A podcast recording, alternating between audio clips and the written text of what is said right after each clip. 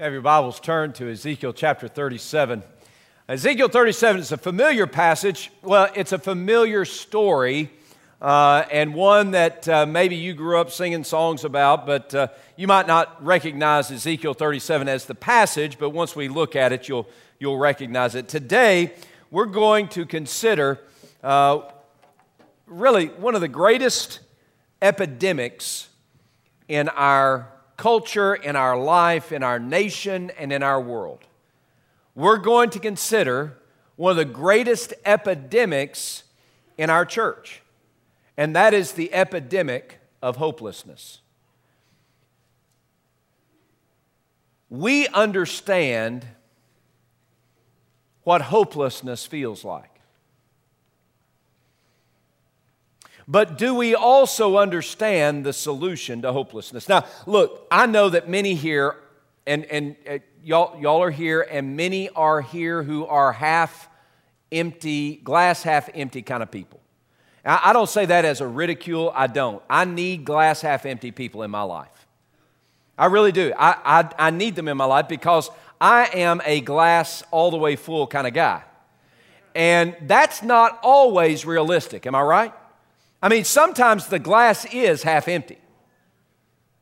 And, and, and when I see half empty, I see all the way full. So, so I, I'm, not, I'm not ridiculing or demeaning half empty uh, perspective people.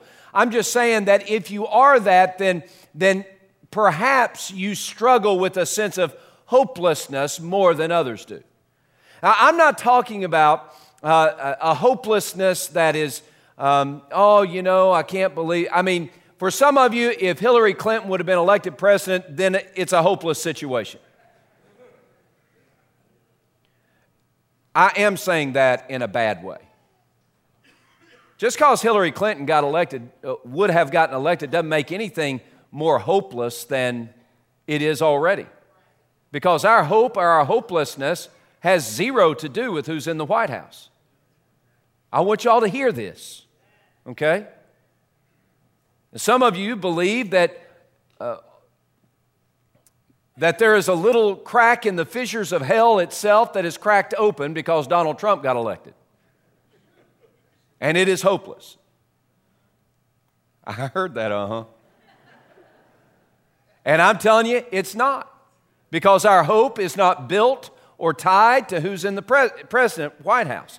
I want to understand how, to, how that the church should have hope regardless the circumstances. Listen, we need to understand that the majority of church history for the first 300 years was a body of believers that had hope in spite of being tortured, murdered, maimed, and killed. And they were still half full kind of people when it came to their future.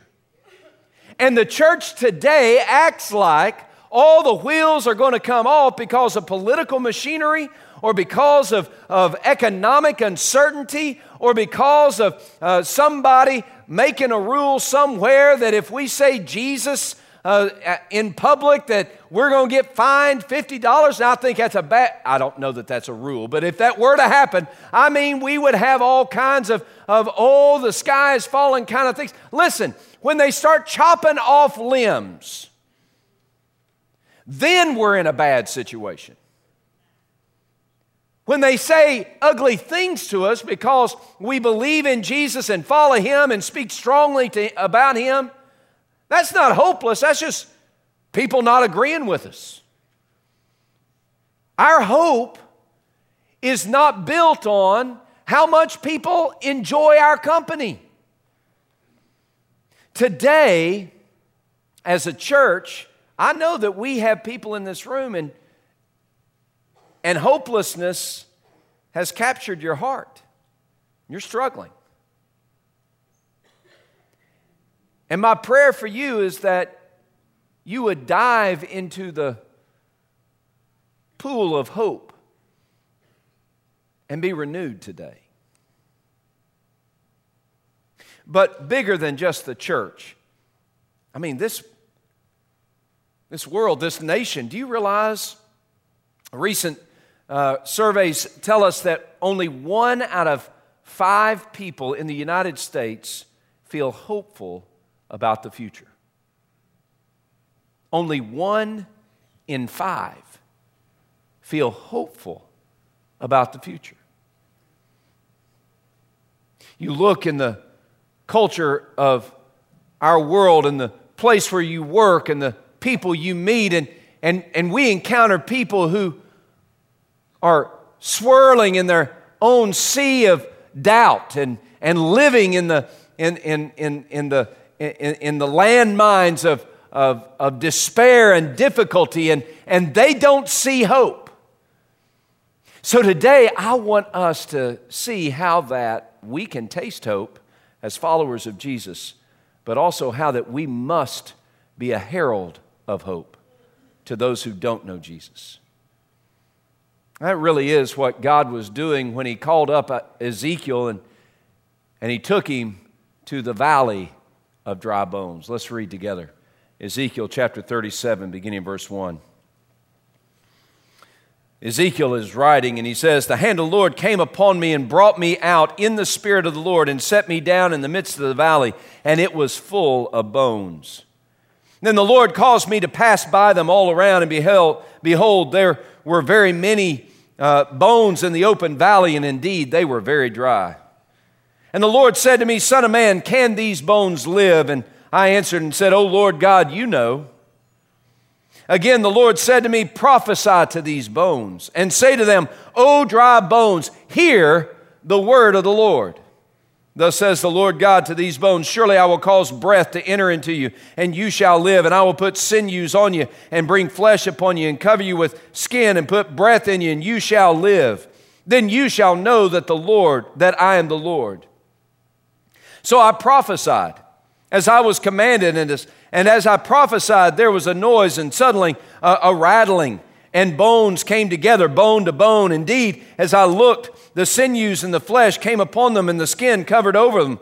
Uh, but there was no breath in them. Verse 9. And so the Lord said to me, Prophesy to the breath, prophesy, Son of Man, and say to the breath, Thus says the Lord God, Come from the four winds, O breath, and breathe on these slain that they may live. So I prophesied as he commanded me.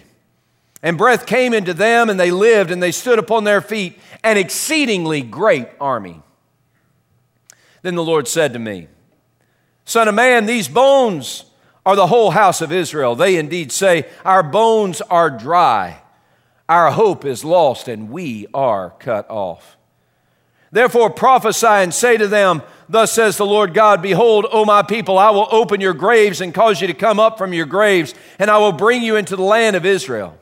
Then you shall know that I am the Lord when I have opened your graves, O my people, and brought you up from your graves. I will put my spirit in you, and you shall live, and I will place you in your land. Then you shall know that I, the Lord, have spoken it and performed it, says the Lord. In this passage, we have this remarkable vision uh, that God gives uh, Ezekiel where he sees a valley filled with dead, dry, brittle bones. And God commands Ezekiel to preach to the bones the word of the Lord, to speak to those bones the word of the Lord. And God, in His great power, takes the dead, dry, brittle boned, uh, uh, brittle bones there and, and connects them sinew to sinew, and, and, and, and they, they, they, they, they are they're walking around and, and, and like zombies. They, they, and literally, it's a picture of zombies walking dead tonight at nine o'clock. It's, it's, they, it, I mean, very similar. It's that they're walking around, but they don't have any life in them. They don't have any life at all. And so, God says to Ezekiel, He says, Now preach, speak to the wind and call forth from the four winds the very breath or the ruah, the Spirit of God to be poured into those bones so that they may live. And so, so uh, here Ezekiel is doing his preaching ministry. One guy said that, that the first part of the preaching ministry was similar to what he had always been doing. He's just speaking to a bunch of dead bones. Somebody else said that, not me. I would never say anything so crude as that. But the second part of his preaching ministry was preaching, uh, was, was uh, almost like a prayer where he's praying for the Spirit of God to fill those dry bones and give them life. And so amazingly, here is this miraculous vision where dead bones come alive.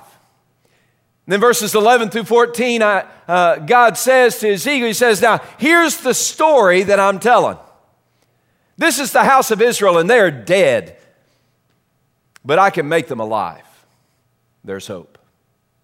For the children of Israel, they were living in dead zone kind of circumstances. Uh, that they, they, they couldn't see hope. And the reason they couldn't see hope is because everything had turned on its head.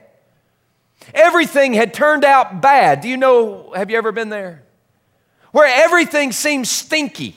Everything seems, seems miserable. There's, there's nothing good that's happening. Here's the children of Israel. They, they were overwhelmed by a foreign power named Babylon. And, and Babylon came, swooped down upon Israel and, and conquered Israel and destroyed Jerusalem and took captives away and killed people. And, and now uh, Israel is sitting in the ashes of that conquering army and, and, and they look around and family's gone or family's dead and, and, and they, they look toward the future and they don't have any hope toward the future and they say, Woe is me!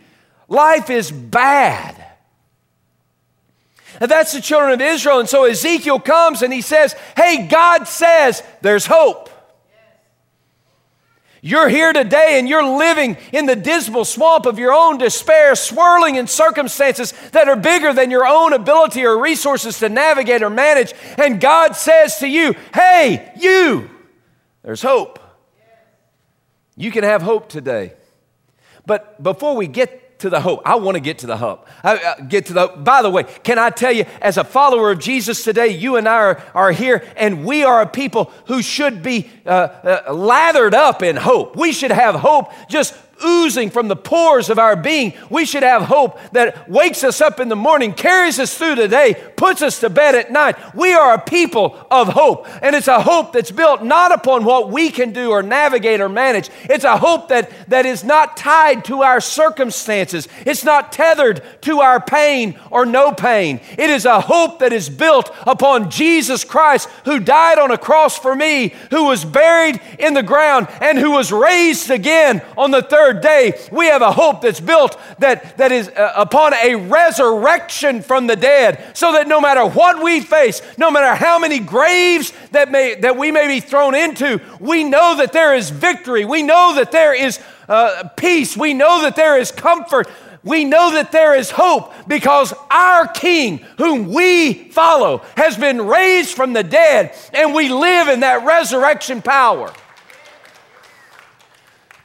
Now, why in the world are we acting like we have no hope if indeed we're followers of Jesus? I mean, I get it. I was talking to a couple as they were coming in uh, uh, before this 11 o'clock service, and they wanted to share an update. They, uh, the, this sweet saint of a lady has struggled through uh, three battles with cancer, three of them. And she said to me, I mean, I was walking up to her, she said, I am so filled with the Spirit of God that I've faced these three battles with cancer, and God has given me victory over each one. Her attitude, her husband's attitude, was an attitude of hope and victory, not because chemo is fun, not because cancer isn't scary, but because they know whom has given them the hope. Their hope is tied to Jesus Christ who raises the dead. So today, I want to I want to get there. Kind of got there, but I'm going to back up now because I want to know why it is we in the church, as followers of Jesus, don't have hope. Why do we live hopeless lives? Why is it that we, as followers of Jesus, suffer in the epidemic of hopelessness? Can, can, I, can I just take us for a journey here through the valley of dry bones with Ezekiel?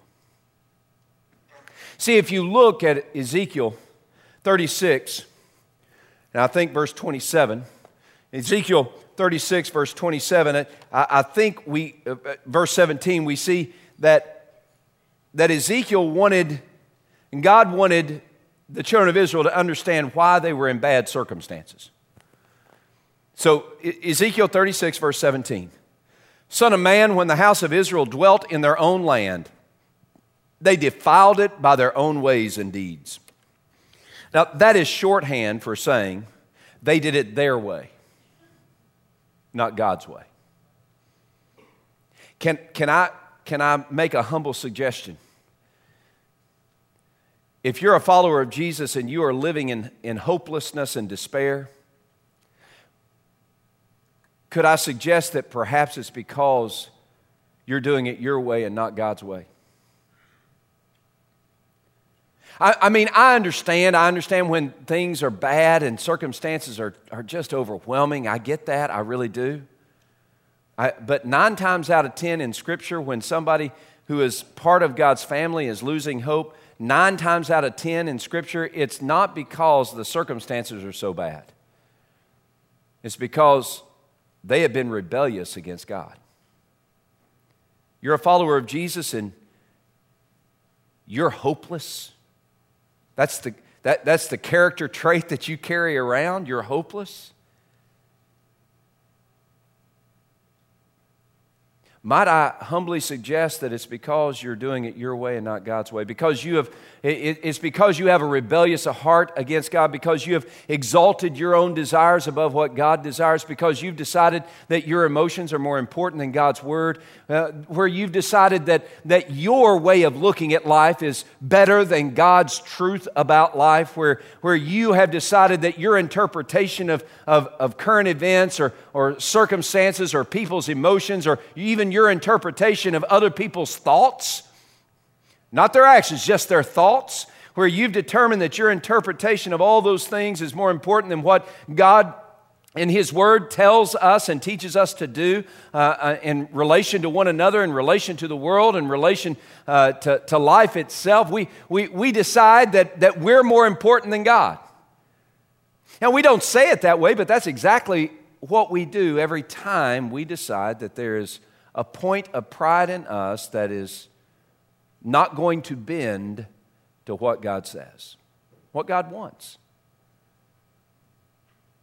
The reason the children of Israel were being overcome by Babylon was because of their rebellious heart. You realize that. They, they weren't being overcome by Babylon because they'd been all good and stuff. It's because they had uh, swum, uh, swam, swim, swum, swam, swimmed. They had taken a dip in the pool of.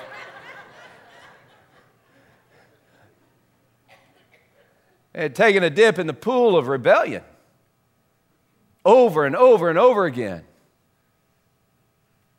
And then this bad stuff happened and they lived hopelessly.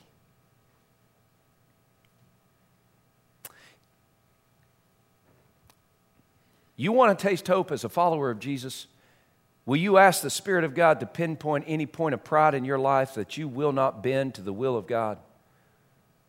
Will you ask the Spirit of God to adjust your thinking, your speaking, your behaving so that it fits what God has given in His Word for you and for me to do? By the way, that's absolute. That's not that doesn't bend with time or my feelings or my emotions. If God's word says it, that settles it, eh, right? I mean, that's just the way it is. And, and, and I know that may seem old fashioned, but it's really not old fashioned. It's, it, it's, it's as old as the Bible itself and followers of Jesus who have read the Bible. Today, if you're feeling hopeless, could it be that it's because you're stiff arming God and you're not willing to change that? I know it's easier to blame a circumstance. It's easier to, for us to point outward and say, well, the reason I'm hopeless is because of that person. I understand that. That's, that's easier. But you're a follower of Jesus Christ, indwelt by the Spirit of God.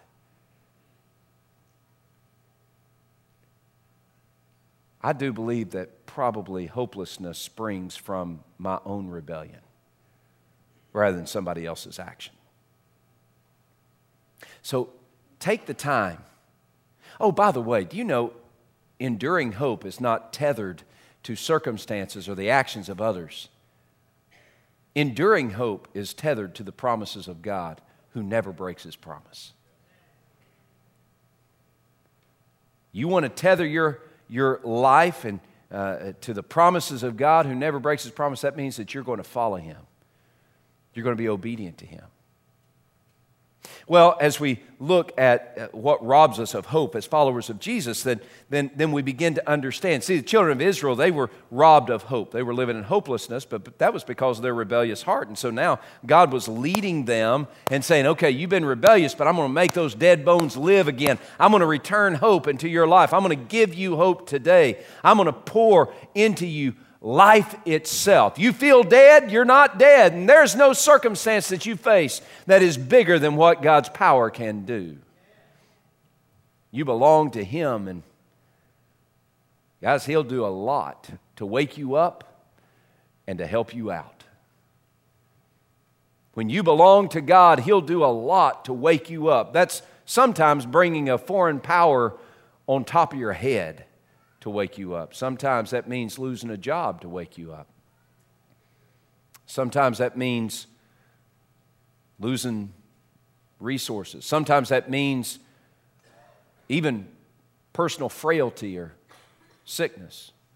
God will go to great lengths to wake his people up. But when you wake up, he'll go to even greater lengths to help you out and give you hope. That's what God does. That's who He is for His people. But as we look at that, I, I just want to kind of, and we're about to close, so I just want to close with this thought. The reason I have hope today, and the reason you have hope today as a follower of Jesus, is because there was some herald of hope that came to you initially. You see, those who live without God, are living without hope, and they have no hope for hope. Let me say that again because that's pretty good. Now, I hadn't said that in any other service, so I thought that was pretty good. You, Leon, I thought it was pretty good. That was good. All right, so, so uh, those who are far from God are living without hope because they're living without God and there's no hope for hope.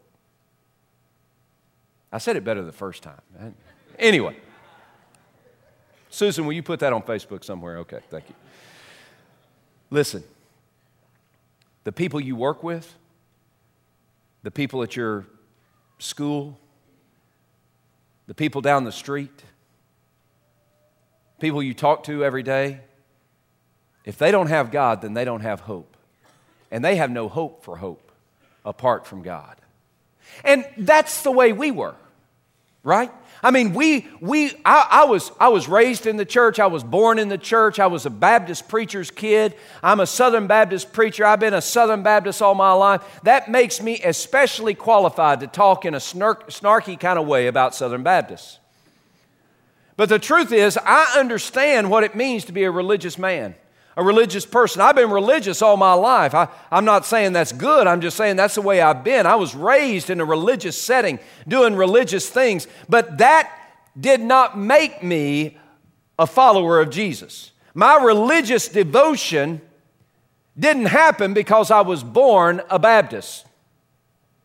My religious devotion did not earn me a way into heaven.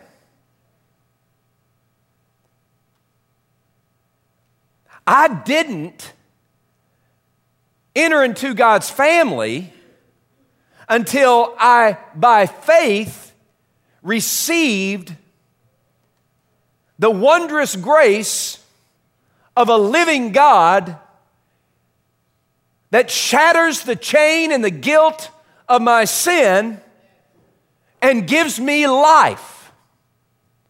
So here I am, I'm doing all the church things and, and going to Sunday morning church and Sunday school and checking all the boxes I'm supposed to check, but I am living without hope because I'm living without God. I'm attending church, but I'm living without hope because I'm living without God. I'm going to school. I'm living without hope. I'm living without God. I'm the preacher's kid. I'm living without hope because I'm living without God. I got dunked in a tub and I was still living without hope because I was living without God. I was far from God and I needed something to give me hope. I needed someone to give me life. And then came a herald.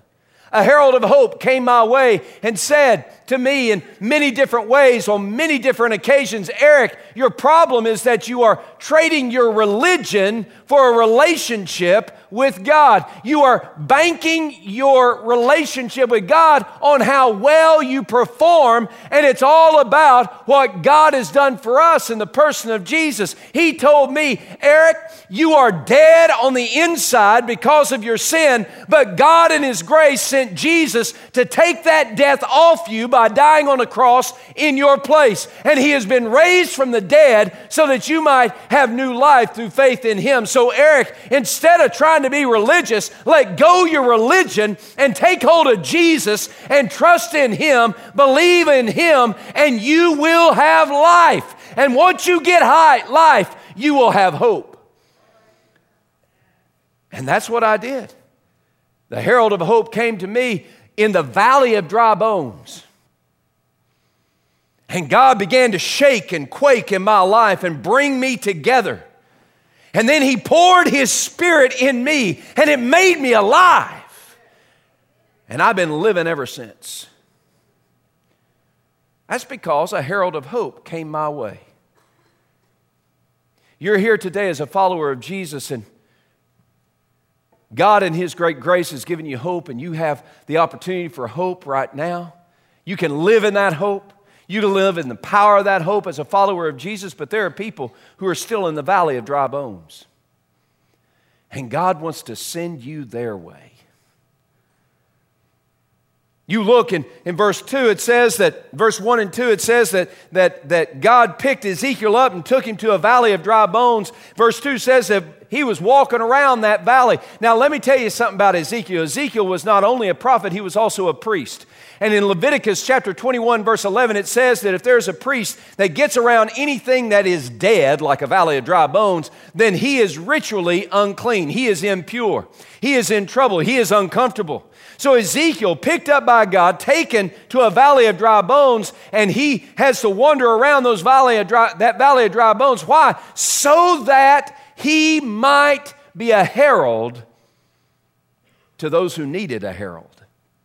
So often we spend all our time hanging around people that have already been made alive, ignoring the people who are living a zombie like existence.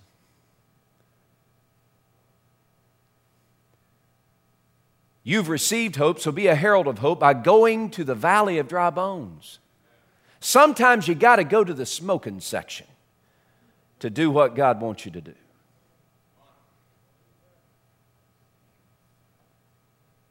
Sometimes we get so dignified that we forget that sometimes you got to get in the slop in order to talk to people who are living in the slop. I'm not saying we become sloppy. I'm just saying you got to go where people are. You got to invest in their life. You got to show them the hope that is in you. Are you showing hope to others? You got to go to the valley of dry bones. You're a herald of hope. You have been given hope, so be a herald. You're going to be a herald when you go to the valley of dry bones. Stop spending all your time. Look, I crave opportunities to hang out with people who don't know Jesus. I crave those opportunities. Why? Because I spend so much of my time with people who know Jesus. And it, well, it just, it wears me out.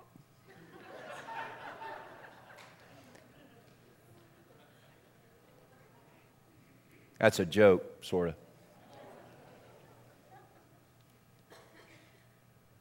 When we go to the valley of dry bones, there's something else. It says, see, Ezekiel, God said, uh, I want you to go to the valley of dry bones. I want you to prophesy. I want you to speak the word of the Lord to them. And, and, and in two different places in verse, uh, verse 7 and verse 9, he says, and, and, I, and I spoke, I preached, I prophesied as the Lord commanded. Now, I got to tell you something. It's not enough for us just to go to the valley of dry bones. We got to speak the word of the Lord.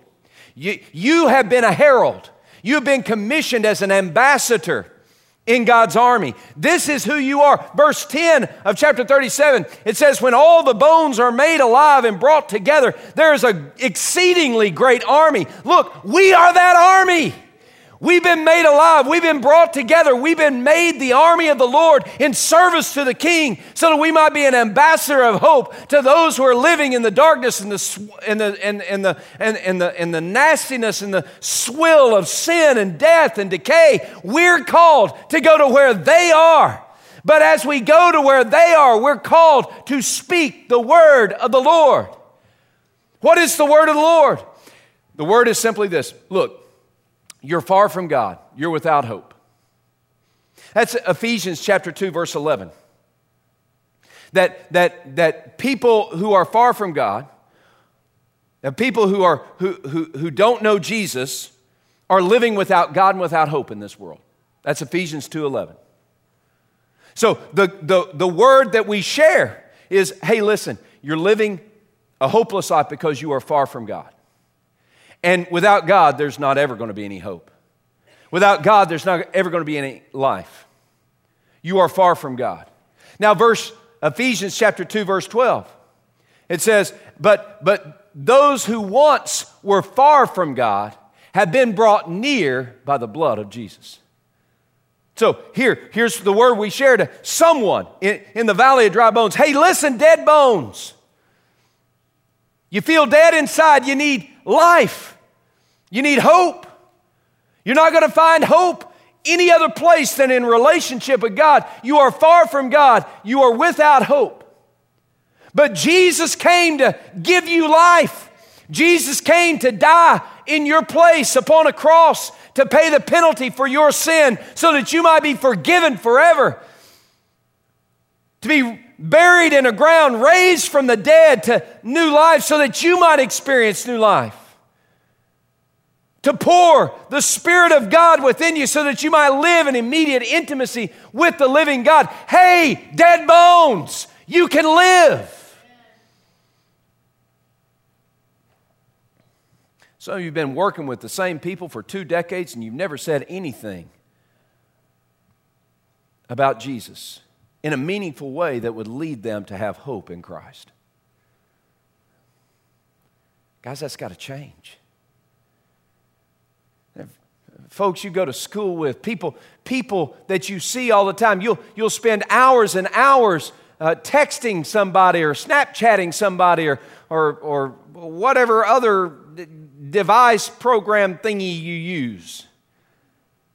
And you tell them all about your life and, and you get in all your feels and you do all those things, but you never, ever, ever say anything about how that friend who is far from God can find life and hope in Jesus. It's time to speak up. It's time for us to talk. We'll talk about how South Carolina was robbed last night or how North Carolina didn't deserve to win. We'll talk about um, uh, the, the state of, of, of, of, politics, and we'll talk about the, the weather, and we'll talk about everything. But the one thing that, that makes all the difference in our life, the fact that I have hope in Jesus Christ, we never say anything. It's time to speak. We'll defend our rights to do whatever we want to do, but we've been given these rights to speak without impunity, and we never speak. It's time for us to talk. There are people who need hope, they're dying without it. So we go to the valley of dry bones and we speak the word of the Lord, but as we speak, we need to believe. We need to believe. Throughout this narrative, this vision from Ezekiel, there is this obedience that is born from faith. Even in verse 3, he says, uh, Son of man, can these bones live? And Ezekiel said, Lord, you know, is kind of a cheat. He's like, God, you know what you can do. I, I, I mean, that, that's possible. You're God. You can do anything. But then, as Ezekiel began to preach to dead bones in a valley, and as he began to preach to the four winds so that the Spirit of God might indwell those, those, uh, uh, those, those bodies and make them alive. He, he, he's, he's moving from, from just a uh, God, you are God to God, I believe you can do this. God, you can do this. It's like the, the, the little engine that could, you know, it's a little engine that could. He's, he's going along and he's, he's got, the, he's got the, uh, the, the, the, the, the, the, willpower to start the journey and he's going and he's, he's going up the hill and he's I think I can, I think I can, I think, I think I can, I think I can, I think I can, I think I can think I can, I think I can, I think I can, I think I can, I think I can, I know I can, I know I can, I know I can, I know I can. Look, there is an opportunity that God has given you to be around people who are far from Him so that you can be a herald of hope and help them see how that they can find life and hope through Jesus Christ as you speak. But you got to believe that there is no deep down, hardened, um, cold hearted sinner that is too far from God's reach. There is no one so bad that God's grace can't cover it. There is no one so wicked that God's mercy will not make a difference. There is no one so far from God that Christ Himself has not run and reached Him. Today, we need to believe that whoever it is that God sends us to share with, they can be saved. Do you believe? Guys, listen.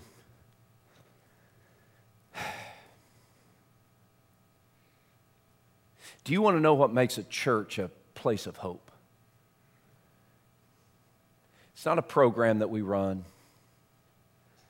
It's not a facility that we open. What makes a church a refuge of hope is the step by step daily obedience and dependence of each and every member of this body upon a living God who has given them hope. And a commitment of our heart to share that hope with everyone we encounter.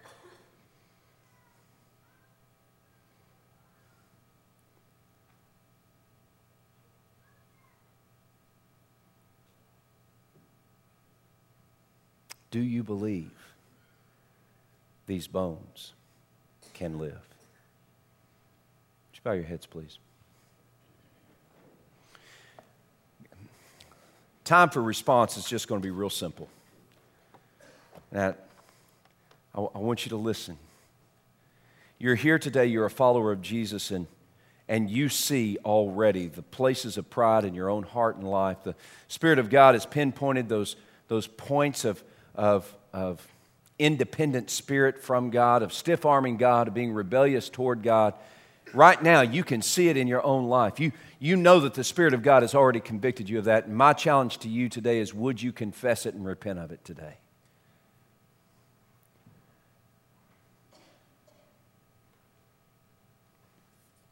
Some of you need to come to this altar in repentance. You need to come and, and just beg. And some of you, look, I know that some of you are just undergoing such dire straits, and there's so many circumstances, and, and, and, and it's, you're not being rebellious. It's just you're, you're, you're in that place of, of, of of doubt or, or despair and emotional despondency. I get that maybe, just maybe in this moment, at this time, if you would lift up your voice to the Lord, maybe joining hands and hearts with family or friends around you, or coming to this altar and, and praying and having others lay their hands on you in prayer, and you cry out to the Lord, Oh God, give me hope. Maybe that'll turn it around for you. Maybe you're here and God is already placed on your heart the names of individuals who are far from God and they need life in Christ, and, and you are the herald of hope for them. Maybe you just need to sit and pray and ask God to give you the courage, the confidence, the boldness to go to the valley of dry bones and speak the word of the Lord. Or maybe it's just inviting them to, to worship with us at Easter. I mean, that, that, that's just so easy. Just start something. Maybe you just need to pray for that person. So, Spirit of God, I pray that you would absolutely overwhelm us in this place right now in a way that leads us to a deeper level of obedience to you. Call us to yourself. Plant hope in our hearts and make us heralds of hope for you. It's in the name of Jesus we pray. Amen.